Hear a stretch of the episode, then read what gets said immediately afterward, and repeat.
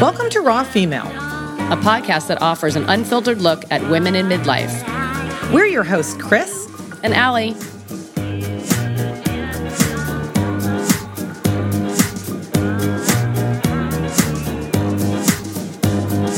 So, welcome back to the second part of our interview with pelvic health physical therapist Dr. Sarah Tanza.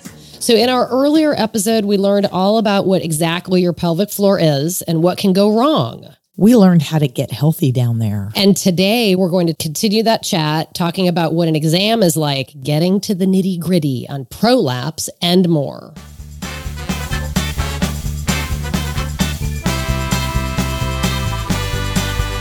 So, when you do a first go around with a patient, what are you doing the first go around to evaluate that person?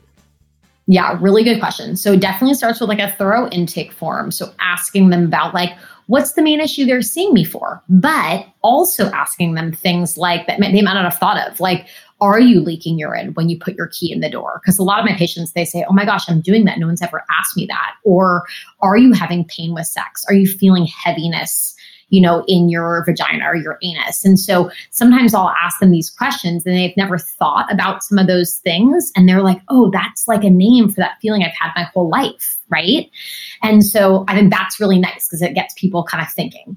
And then when you go, when you come to me or to your local pelvic physical therapist, it's you know it's not just like i said just about pelvic floor so you're coming in, we're having a conversation about like what's going on, a lot about your medical history, because that really can impact it. You know, anything that's been painful to you, because a lot of times, you know, for example, low back pain can be really linked with like pelvic floor dysfunction or hip pain. And so sometimes it's really important to know about some of those other things. Abdominal surgeries also can be really linked as well.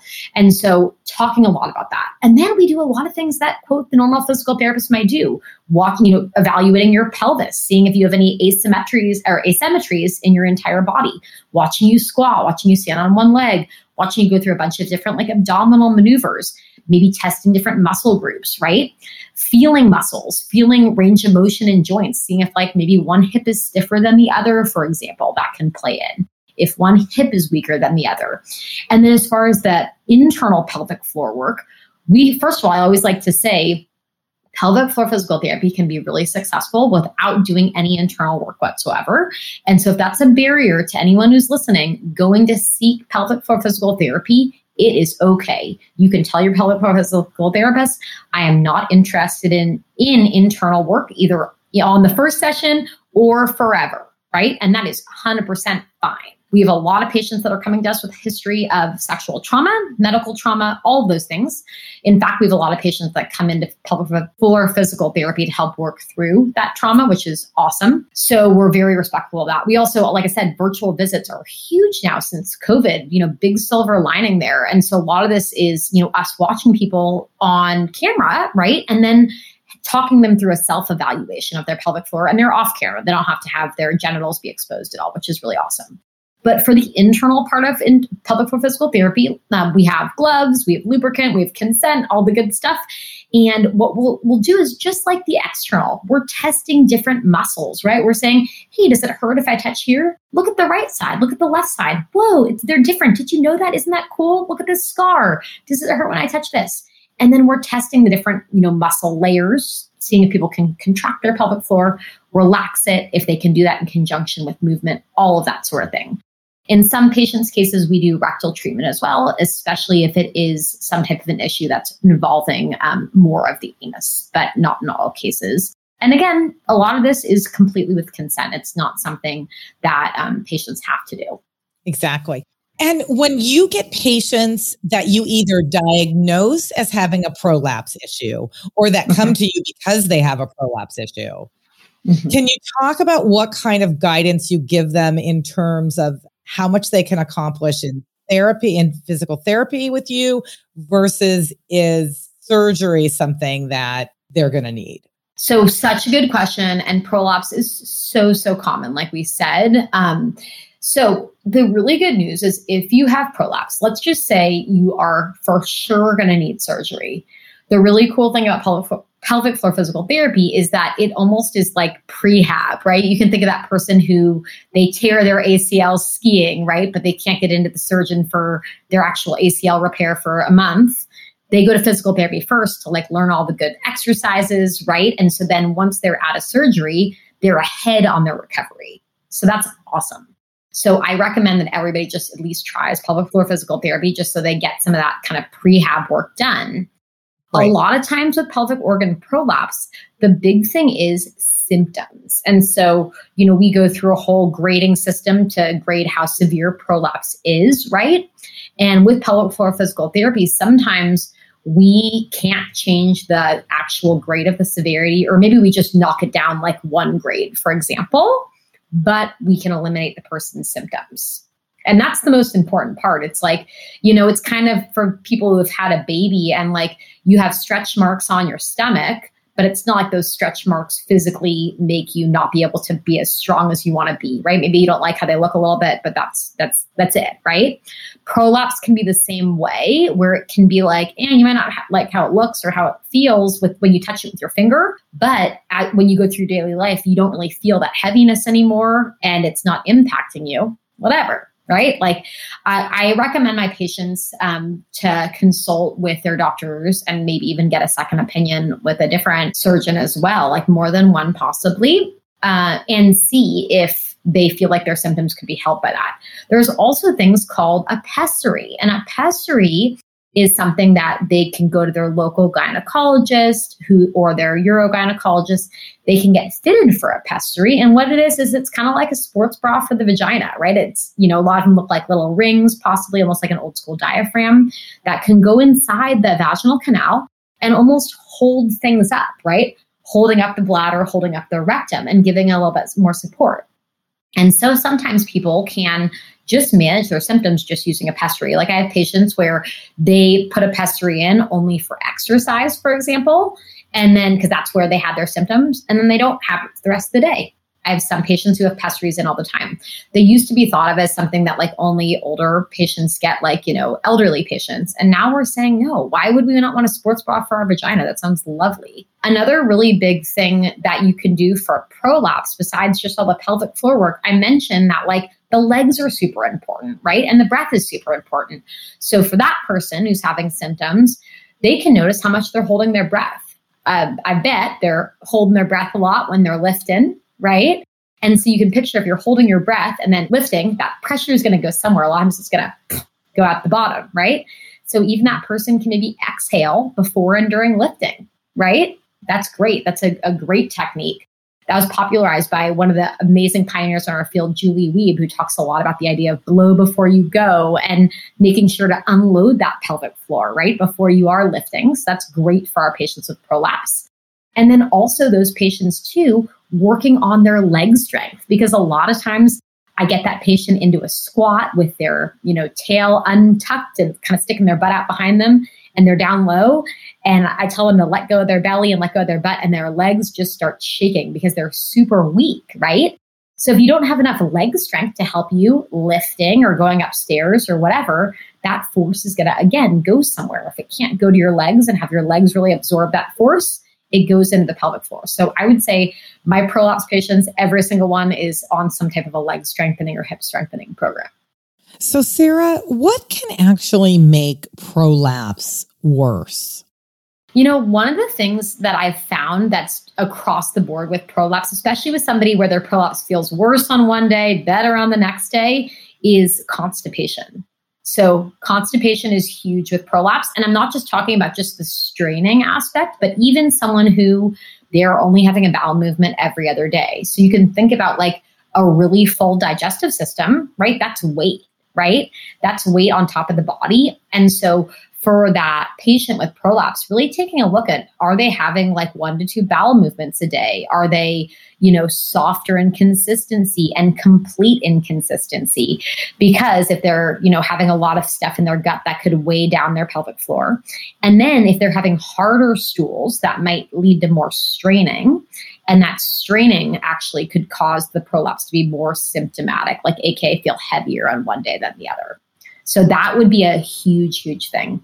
If someone's still having a menstrual cycle, sometimes like before they get their period, it might be, you know, a little bit more apparent as well because of the, the heaviness of the uterus filled with blood. Also, I've even found that when people aren't getting as much sleep at night, that can be a big thing. So a night where they sleep worse compared to night when they sleep better, sometimes that can affect your symptoms as well. I did have a question because because we were listing all the things that people come to you with. What about people who aren't experiencing any pelvic health symptoms right now? What does a, you know, a daily, monthly, yearly optimal routine look like for you? Yeah, I would recommend if you're not having any issues right now, but you do have a pelvic floor physical therapist in your area, and especially let's just say you are approaching menopause, for example, or you have had a kid, or really, like I said, at any point in your life, go. I really recommend just going in and say, "Hey, I'm doing okay right now. I don't have any symptoms, but I know pelvic health is really important. I would love a baseline assessment to just see how I am right now, to see if there are any things that I can work on to prevent issues in the future. Because I would say nine times out of 10, they're going to find something else. And so it's nice because sometimes you can catch some of those weaknesses before they cause issues. And so, for example, before you, we know that a lot of times postmenopausally with like a drop in estrogen we have like weakening and thinning of muscles. And so maybe there was something that like before you go through menopause when you have you know a little bit more estrogen on your side it's been able to mask that weakness right a little bit more. But then you go through menopause and now it it really shows it, it shows up right a lot of times going to pelvic floor physical therapy can help kind of catch those things before they become issues. And so for a lot of my patients, you know, maybe I'm seeing them even for something else and they say, Hey, I'm curious, can I just, can we do a pelvic floor check at some point? And I'm like, Oh, definitely. And we'll check and we find stuff sometimes. And then also for patients, you know, I, I, work with a bunch of runners in particular, is one of the, the groups I love to work with. And for example, these runners with these high hamstring pain or deep hip pain, a lot of times we'll find some type of pelvic floor dysfunction on the side of that injury. And so sometimes the root of that injury might be a pelvic floor muscle issue rather than a hip issue, for example. I think the thing about pelvic health is it's this combination of super important and super I I mean I'm not going to say traumatic for women, but it's a it's an issue for women. And equally it's taboo. And this fact that these t- something so important but so stigmatized. Allie, you have a lot of friends that are 50 and 60 mm-hmm. and you're mm-hmm. and you said, "Oh, my friends, no no one's talking to me about this." I happen to have a lot of friends that are. Mm. So what is going on here? I think that just speaking to like why, like, you know, why is this not being, why is this not being addressed? Right. And I think the reason why it's it's not is because yeah, like this area is so stigmatized, but we need to start thinking about it like a group of muscles, like you're saying, and that every single person, if they have a total hip or uh, you know tear their ACL, they're gonna get around to physical therapy. And so in in my opinion, people should be getting the same thing. Definitely after, I mean, I think when when you're pregnant, I think it would be awesome. In my perfect world is before someone is even pregnant, when they're pregnant, after childbirth, after any sort of gynecological surgery, right? So after a hysterectomy, after any type of a bladder surgery, you know, I treat a lot of our patients in the trans community. So our gender affirmation surgeries, if you have penises, things like prostate surgeries, all of these things are really, really, really important. And then I would say before somebody goes through menopause in that perimenopausal time, great time. And then really once they've gone through menopause, and so those are kind of like my, if people could come at those timelines, the same way we see our dentist twice a year. Hey, go see a pelvic floor physical therapist six times in your lifetime, right? It's not like twice a year. That'd be great. And then on top of that, if they're having any issues, so if they're having any pe- pelvic pain of any kind, tailbone pain, pubic bone pain, SI pain, pain with sex, any of the leaking we talked about, any of the heaviness in the pelvic floor, those are all times that'd be great to see a pelvic floor physical therapist.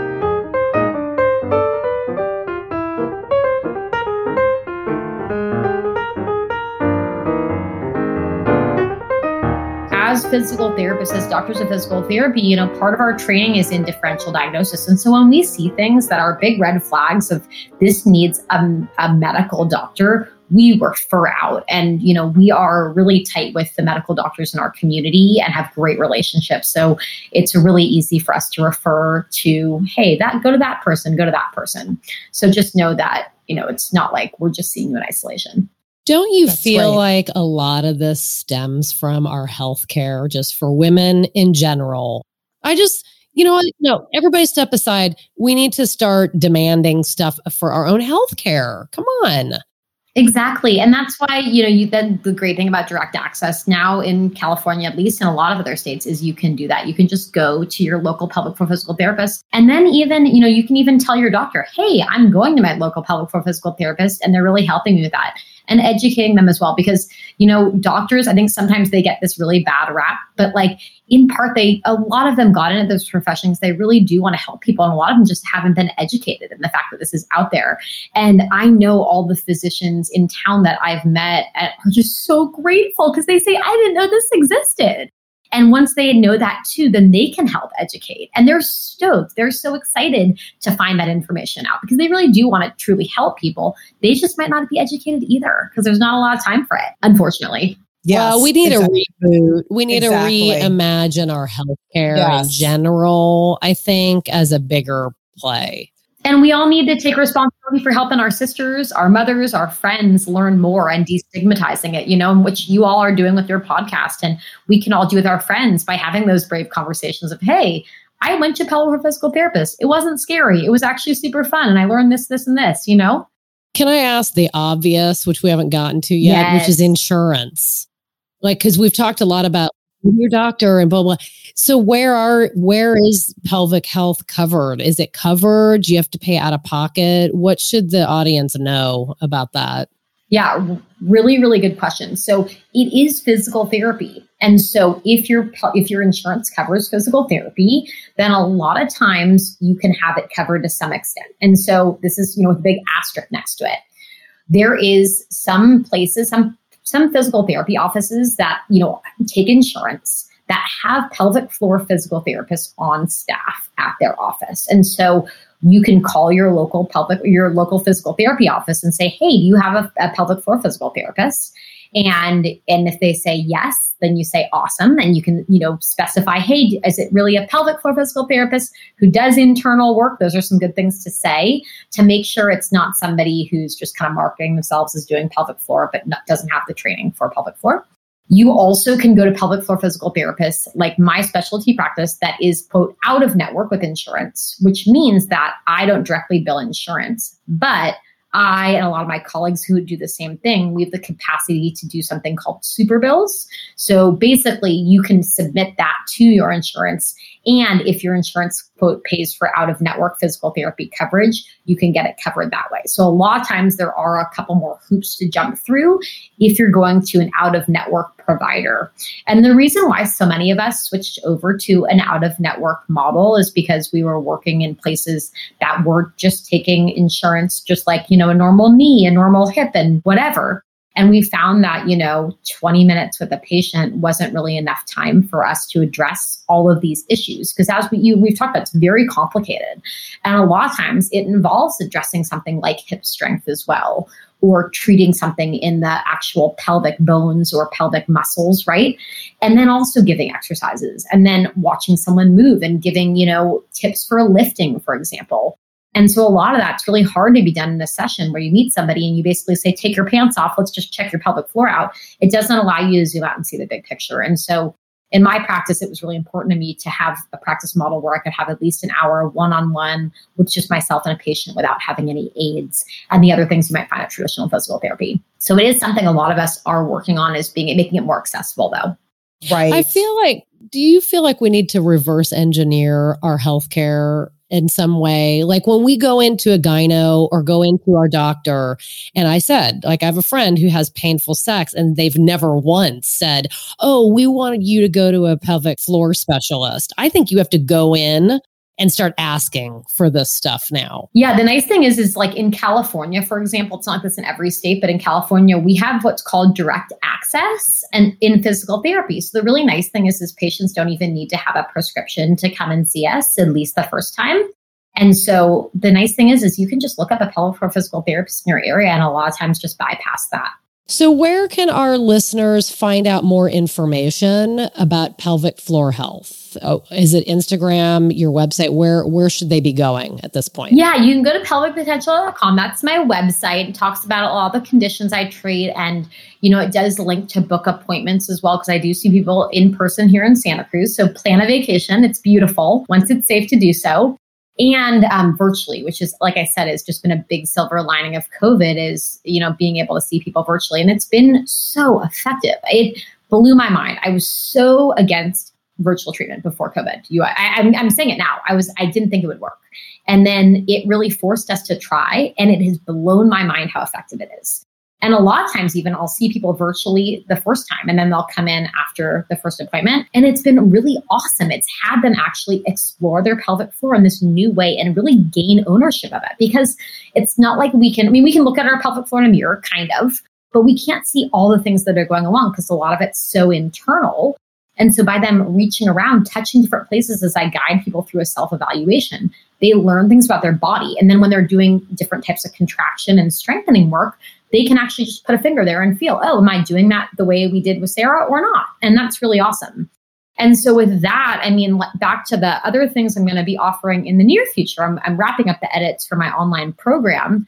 And that online program, it literally was born out of COVID. So we I can thank COVID forever for inspiring this. And it was born out of those virtual treatments because I saw how effective it was when people put their fingers on different places in their vaginal opening and did contractions, right? And so the, my whole online program is going to talk people through doing strengthening exercises with your hands in different places on your pelvic floor muscles in a bunch of different really functional positions. So I'm super excited. And I will, um, I'll, I'll talk about that on my Instagram once it is launched, and we'll put a um, link to my mailing list in the show notes for people to find out more about that as well we got this one big question at the end, which I just really, okay. I'd like to guess at what you're going to say, but I don't know. I don't know you well enough, but I can kind of guess. Okay, okay. We want to know what product or service or something, it doesn't even have to be something you buy, that you can't live without in your life, something that brings you joy or you get some big feedback loop that's happening with you right now. What What is that thing? Well, outside of my kiddos that I love so much, I would say it's nature. I think it's things that bring me back to a calm nervous system, like we talked about. I mean, I think that one of my big things I do for myself as a practitioner is to try to regulate my own nervous system because then I can have my mind be as clear as possible to work with my patients, right? And then I find that as, you know, a mom, as a wife, as a friend, all those things, I can respond better if I respond from a place of a little bit more calm. So I think nature is a big one for to help bring me back to a, a calm nervous system. So here in Santa Cruz, running by the beach, running in the redwoods, taking that time. I love yoga. I love uh, do yoga with my friend and amazing colleague, um, Tiana Barletta. I can link her daily yoga practice in your guys' show notes. It's amazing. And I, I think just having movement, having breath, and um, doing things that bring you joy and bring you purpose. And so for me, that is treating my patients. It's being with my loved ones and being in nature. I love that answer. That made me feel so awesome. That feels good, that answer. Oh my gosh. Sarah, thank you so much for coming on the show. It was thank so you. helpful. It was so fun. I am just so grateful to have the time with you both today. We'll see you next time. Bye. Okay, thanks for listening. And don't forget to follow us on Instagram at Raw Female Podcast and join our email list at rawfemale.com. See you next week.